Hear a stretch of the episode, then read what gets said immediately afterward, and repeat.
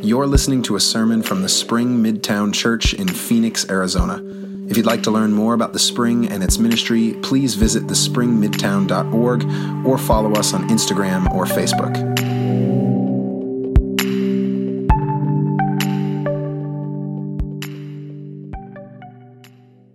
So, my name's Caleb, uh, like I said at the top. And this morning I want to talk to you all a little bit about unity and you know coming together. And I was thinking a lot about unity and what really would display unity really well. And I was thinking back to a year ago at the very beginning of COVID, when kind of lockdown started to come into place. There was this general feeling that we should come together, that we should everyone do their part, and we will beat this thing. Uh, we will unite as one world, and we're gonna we're gonna conquer the pandemic. And there was this general feeling of this trust that we had in one another. That we trusted that, every, that my neighbor was going to do their part. And we had this incredible love and support for our frontline workers. We wanted to support our healthcare workers, our first responders, our essential people that, you know, the Amazon drivers who kept bringing you groceries and all those things. And then, as time went on, the unity kind of eroded. There was a level of loss of trust. We stopped kind of trusting one another to do their part because people were getting a little tired of being inside. People were over the masks, people were ready to get back to their lives. They stopped putting other people before their own needs. They wanted to love themselves more than love each other because we wanted to get on with our lives. And those of us that weren't high risk were like, let's just get on with it. We don't need the mask, we don't need to stay in. And the, the, the illusion of unity that the world had really, really shattered when the vaccines started to be administered. It wasn't America, this great bastion of vaccine production, will help the poorer nations. It was America first. Everyone get your shots. We need to be taken care of, and those other guys, those other guys. It's this interesting thing that unity is everyone in the world wanted it. Everyone desires unity. We all want to unite for something and achieve a goal greater than ourselves. But when we look for it, we can't find it. It seems to be elusive. And this morning, I actually want to talk about the unity that Christ offers us, the unity that we have as His church. And what does that unity look like? Is it just as fleeting as what we look for in the world, or is it something more solid that stays together no matter what? So, if you would turn with me uh, to the book of Ephesians, we've been going through as a church uh, the Ephesians book, and we've been talking about Christ's vision for the church, what He thinks it should look like. And unity is a big part of that. So, Ephesians chapter 4, and we're going to be in verse 1. I'll have it up on the screen as well if you uh, fancy. I'll try not to block it out. So, I'll stand over here. I, therefore, the prisoner in the Lord, beg you to lead a life worthy of the calling to which you have been called, with all humility and gentleness, with patience, bearing with one another in love, making every effort to maintain the unity of the Spirit in the bond of peace. There is one body and one Spirit, just as you were called to the one hope of your calling one Lord, one faith, one baptism, one God and Father of all, who is above all and through all and in all. You might want to keep your thumb in your Bibles. We're going to be coming back to that quite a bit. Now, that's a lot to take in in just a few short sentences, but I want to start with this right at the top. The very first thing Paul says is to lead a life worthy of the calling to which you have been called. And that's a very, it sounds like a very Christianese sentence to us uh, in the 21st century. Uh, there's a lot of misunderstanding. What does he mean by calling? I'm sure that's what you're asking right now. That's what my first question was, is what is calling? And Paul actually addresses what this calling is earlier in this letter. Clint talked about it a few weeks ago, about what is it, what is it that we've been called to? And I'm actually going to read again from the book of Ephesians, a little, just a little bit before, in chapter 2, verse 15.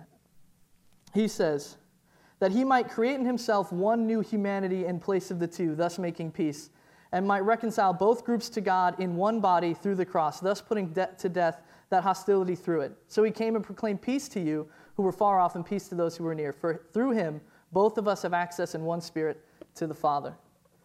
Christ has come and called us to be a new humanity. That's crazy. A new way of being a person, a new way to live your life. And Paul, the people that he's talking about, those two groups, Clint talked about it more in depth. I'm just going to briefly cover it here. Those two groups, that divide that Jesus comes to reconcile, is not like he's a Lakers fan and they're Suns fans, and like we really should come together. It's like it's like slave owners and slaves. It's it's um, yeah, it's it's deep. It's racial divide. It's it's it's religious divide. It's it's Christian and Muslim. It's um, it's this connection of people that these divisions no longer separate us because Christ has come and through his death on the cross has ended the hostility between us. That in Christ, these divisions erode away. And so he unites us. And that as we live our lives, these divisions should no longer be prevalent to us. That we should live the same way, that we should be in a call, like that we should, the two have been made one into the Holy Spirit. That's the calling that we've been called to. Jesus has removed all of our political affiliations, the racial divide, our Thanksgiving traditions, our NBA team choice. We have been called to be united together as Christians. And then the next thought that struck me after I realized that Christ has done something in me, he's done something amazing, is I felt like actually he hasn't. I had this feeling of if he's put to death this hostility towards other people, why do I still feel hostility? In me, I still feel a level of, of hostility towards other Christians, towards other people. And an example here, and it's going to be a silly one, and I, but it's an example nonetheless, is when I watch a Suns game, that hostility has never been more prevalent in my life than when I'm watching the Suns game. I want the Suns to win, and I don't care if we're playing who we're playing. They are the worst people in the world to me at that moment. I want to crush them. I don't like their fans. I don't like any of the, and they're people. These are, this is ridiculous. Like, if you've ever watched a game with me, you've probably been like, whoa, chill, man. It's just a game. And you're, absolutely right. It is just a game, and it actually doesn't affect my life whatsoever. But as I watch the Suns game and I realize something, if I have hostility over something that doesn't even matter, you can bet I still feel hostility in other areas of my life towards things that actually matter. And maybe, but maybe that's just me. I'm sure all of you have none of those feelings. You never feel that way when someone disagrees with you. When somebody who holds the opposite position makes an argument that you kind of feel a little bit swayed by, but you're like, no way, I'm going to lock down my defense and I will not listen to this. You know, and this, the point is, we still have divisions in us. We still feel that divide. Even in our, in our small church here, there's a level of division. So, how are we supposed to be worthy of that? How can we be worthy of the unity that Christ has created in us? How are we to live? I thought Christ got rid of all these divisions, so how come I'm still struggling? Am I to rise to the occasion to be worthy, like, like a young Arthur pulling the, the sword from the stone? I'm the chosen one, now make me king, Camelot, run to rule. No.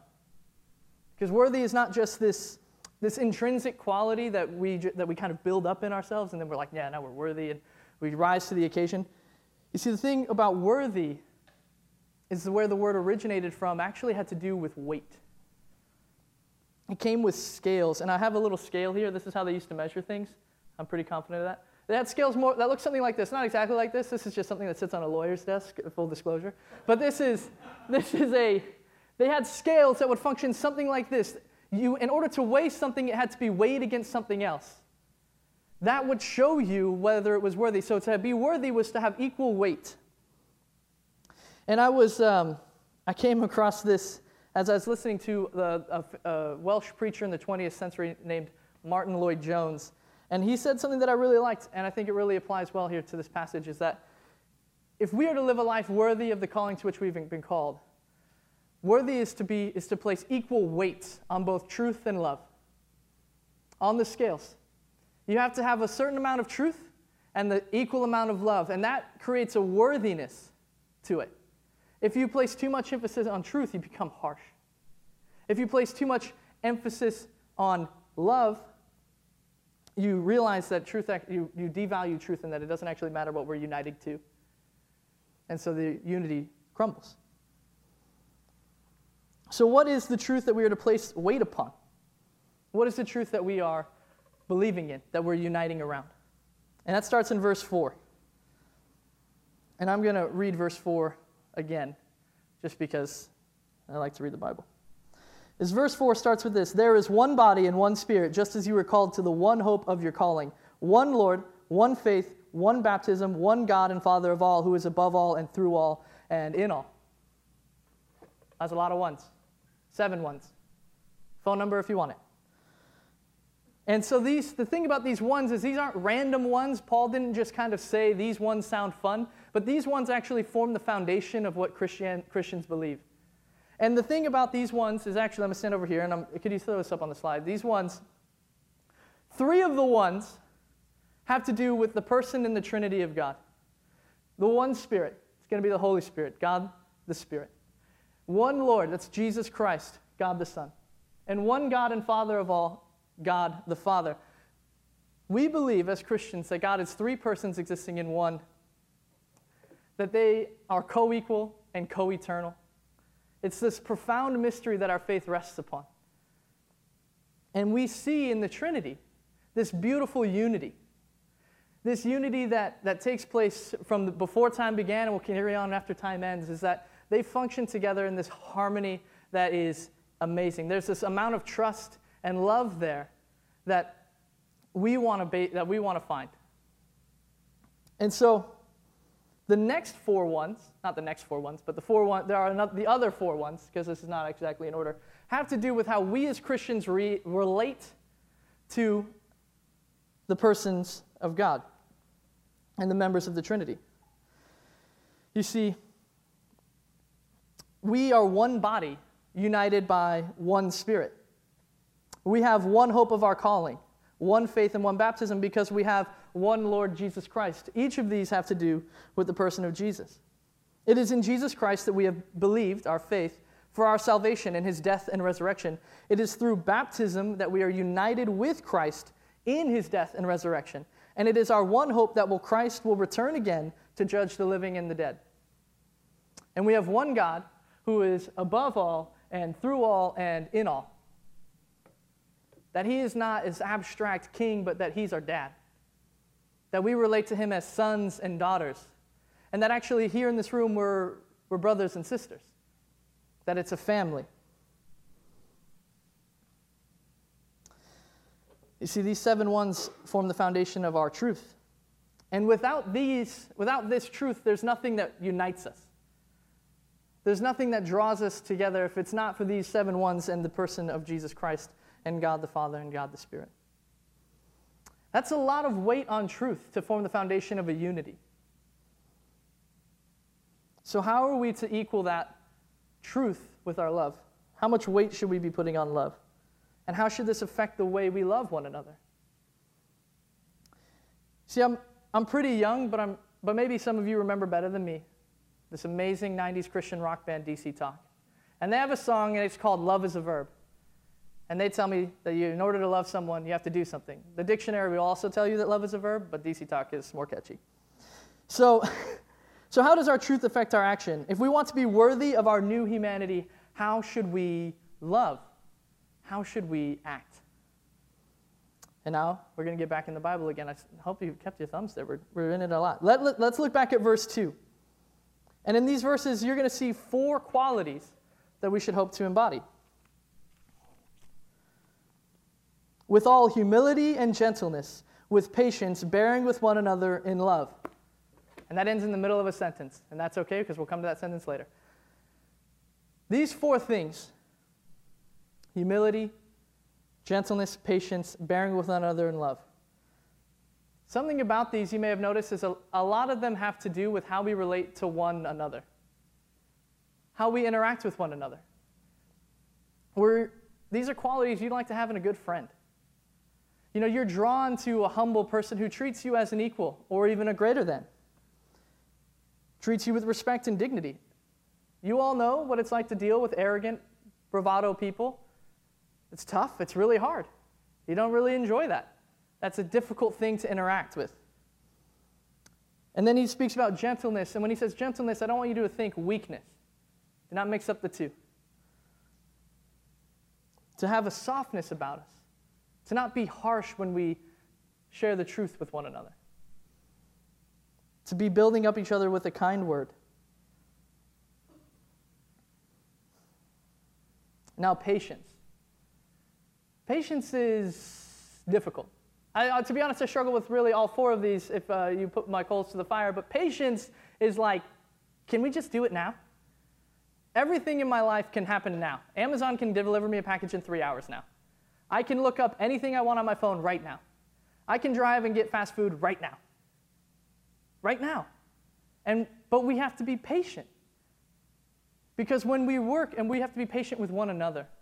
So when someone makes a mistake, we're patient with them. We don't jump on them and say, How could you? Get it right right now.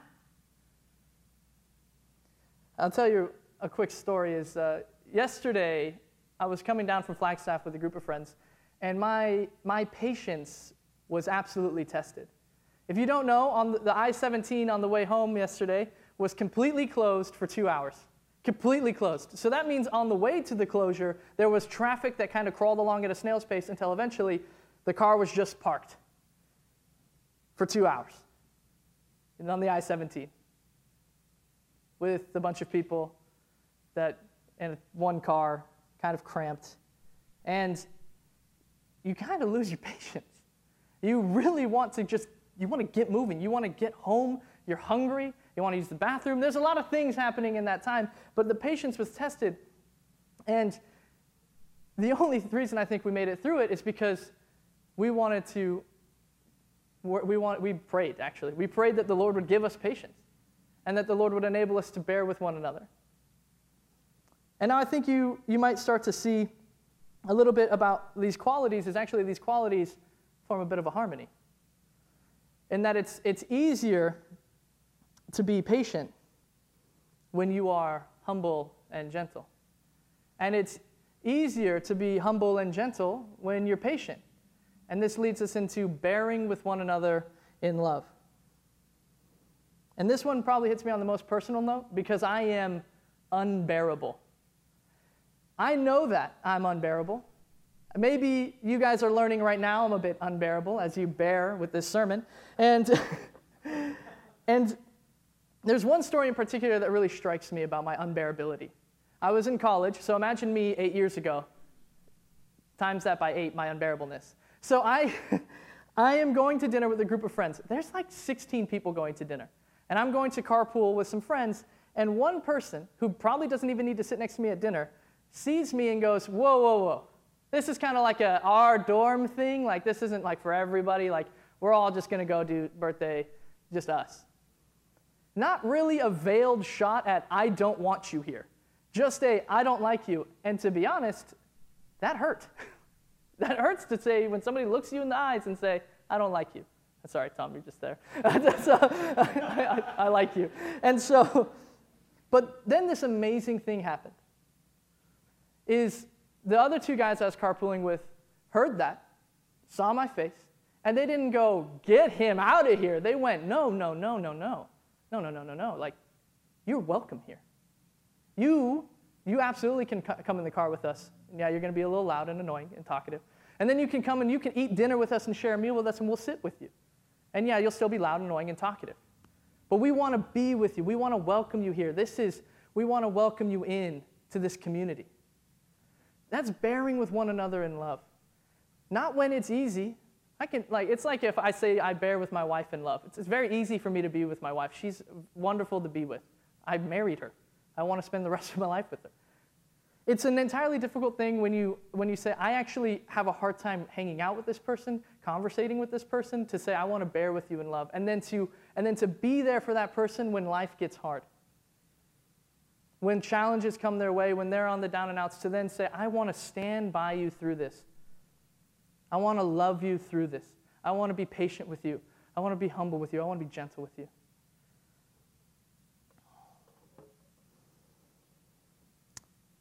And then there's this word right at the end, kind of like the secret fifth quality in this verse. It's this word love, that we bear with one another in love. And there's something significant that Paul is communicating with this word. And uh, we would miss it because we, the English language, actually kind of lame. You see, English, we have one word to describe how we love something. I love the Suns, I love Doritos, I love my wife. Those are three different levels of love, but by great amounts. But the Greek language doesn't necessarily struggle with that problem in the same way. They have different words for the word love. And the word here is agape. And this communicates a type of love that's really difficult for us to describe in the English language. It's, it's like this, this deep self giving love. And I found this, this uh, definition, oh, it's up here on the screen, but from Joseph H. Thayer that I really, really liked, and I wanted to share it with you. It is love going forth from your soul and taking up its abode, as it were, in ours. It's a, it's a love that goes out from deep within you to somebody else to make a home, to make a place where, where you're welcome. And I'm sure you homeowners in here, homes actually, there's a lot of effort that goes into homes. You have to, you know, the plumbing needs to be fixed and the roofing and the AC goes out and then the, the yard work and this. You want to love someone so much that it's not even your home that you're loving. You want to care for them so deeply that it's worth it. And it's, it's this type of love, this type of deep, soul giving love that enables us to embody the four other, other four traits found in verse 2. And the thing about it is, you actually can't do it on your own. That's the type of love that you can't just kind of muster up and like will into life. That's the type of love that you need to get from the one Spirit. It comes from our unity together. That comes from being bound together in the Spirit and one body. And so, what I'm saying is, our truth dictates how we are to love, but in order to truly love, we need the power of the Holy Spirit. And that introduces attention. I'm telling you to do something you can't do. So, how are we to do it? If we're to be worthy of the calling, we have to be, the Holy Spirit needs to unite us. And verse 3 makes this problem really apparent. I'll read it for you now. It might be on the screen behind me as well. Picking up in the rest of the sentence, he says, making every effort to maintain the unity of the Spirit in the bond of peace. Catch the problem? Making every effort. What? How is my effort going to maintain the unity of the Spirit? It's God, right? He's going to make a bond a whole heck of a lot better than I can. It's supposed to be, it's a, it's a bond that's unbreakable. So, the unity of the Spirit would imply that the unity is able to be broken. Yet we look out at the world and we see disunity across so many churches, across this room. So, how are we to reconcile these two things? If God's unity is unbreakable, but when we look out, we see a divided church. One commentator puts it like this I have it on the slide, it's very long. But John Stott, an uh, English preacher, again from the 20th century, he writes this It is between the church's unity as an invisible reality present to the mind of God, who says to himself, I have only one church, and the church's disunity as a visible appearance which contradicts the invisible reality, causing us to say to ourselves, There are hundreds of separate and competing churches. We are one, for God says so. And in interdenominational conventions and congresses, we sense our underlying unity in Christ, yet outwardly and visibly, we belong to different churches and different traditions, some of which are not even in communion with one another, while others have strayed far from biblical Christianity. So, what's being said here is that the true unity of the church actually takes place in God. It exists as an invisible reality in God Himself, one that we cannot see because what we see when we look out is division. And that sounds a little bit difficult for us to accept. I think we say we're united as one body in Jesus, and that's maybe a little bit interested, but what we see in a visible reality is there's like 25 of us right here with all our own bodies. There's not one body right here. But that reality exists in God. And what might actually be helpful is, is these glasses. When I take them off, my eyes really hurt. And my whole life, I never needed these. I never thought I needed these. I went through, and the world I saw, I believed to be reality. And then a few weeks ago, someone said to me, What you're seeing isn't tr- the truth. You're actually not seeing reality for what it is. you need something to help you see that. And so I put, and when I put them on, I see you all much more clearly. I see things much more clearly. And so for us to see the unity of the church, we need to put on some glasses. You see, this is, this is, a, this, is this uh, series is called Christ's Vision, right? So we need to put on some Christ lenses to see the unity that exists between us. And when you see people through Christ, you realize it's much easier to be humble, patient, gentle, and to bear with one another. So our disunity comes in the form of what we can see. And so the effort we make is to maintain, is to, the effort we make is in a desire to be a reflection of that invisible reality in our present one. So when so as Christians we're united to another by one spirit, an unbreakable unity, even if we say that the unity is broken, it doesn't actually mean that it is. Because that unity exists in God. And what makes this unity uh, so unique and so incredible is that it welcomes everybody in. This unity doesn't allow for cliques and factions and racial divides and demographic sections because we've been brought together into one body to be a new humanity. But we unite together for a goal, right? And that's something I've, I've yet to address. Why are we uniting? What purpose? To what end? And I'm glad I don't have to answer this question because Paul answers it for me. So we're going to go back to Ephesians chapter 4. And we're going to jump down to verses 14 through 16. Paul says, We must no longer be children tossed to and fro and blown about by every wind of doctrine, by people's trickery, by their craftiness and deceitful scheming, but speaking the truth in love, we must grow up in every way into Him who is the head, into Christ, from whom the whole body, joined and knit together, by every ligament with which it is equipped, as, every, as each part is working properly, promotes the body's growth and building itself up in love. And yes, the love there is still agape. When we're worthy of the calling, we discover that we can no longer be divided. When we have the equal weight on truth and love, we aren't children who are easily tricked. We know what the truth is, and we won't be swayed by fast talkers and cunning liars. Our unity will not be crumbled. Our love and trust will not be compromised. And it's in these verses that we discover where our growth comes from. See, we're united by the Spirit, but actually we grow because of Christ, who is our head of our one body. He is what causes us to grow. He shows us how to live a life worthy of the calling to which we've been called. You see, we read stories about him, and you hear us talk about him a lot. Is he, he placed equal weight on both truth and love, and so we strive to grow up into him. For the body to grow, the body's got to eat. And not individually. This is not about an individual growth, but this is about growing together as one body. And so we must spend time learning from Jesus, reading his teachings, reading what he t- what, the way he lived his life, we have to spend time praying, spend time reading the Bible, spend time in community together on a Sunday morning. It's time to eat.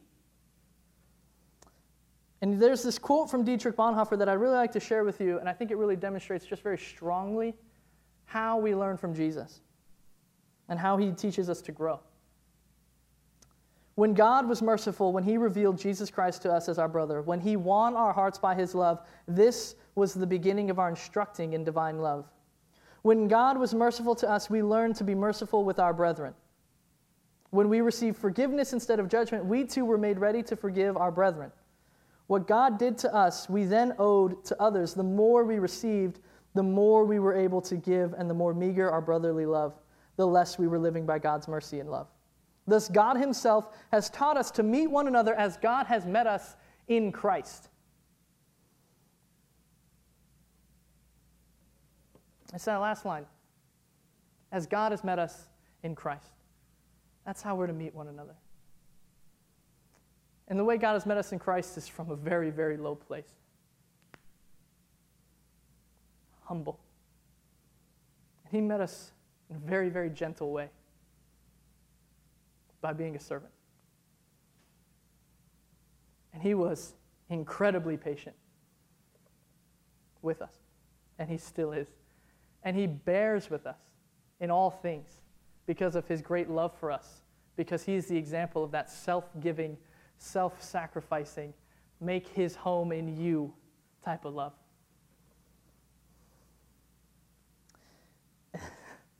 yeah. And when we live like that, empowered by Jesus, empowered by the Holy Spirit, we, li- we become worthy of the calling. One last story because I can't resist.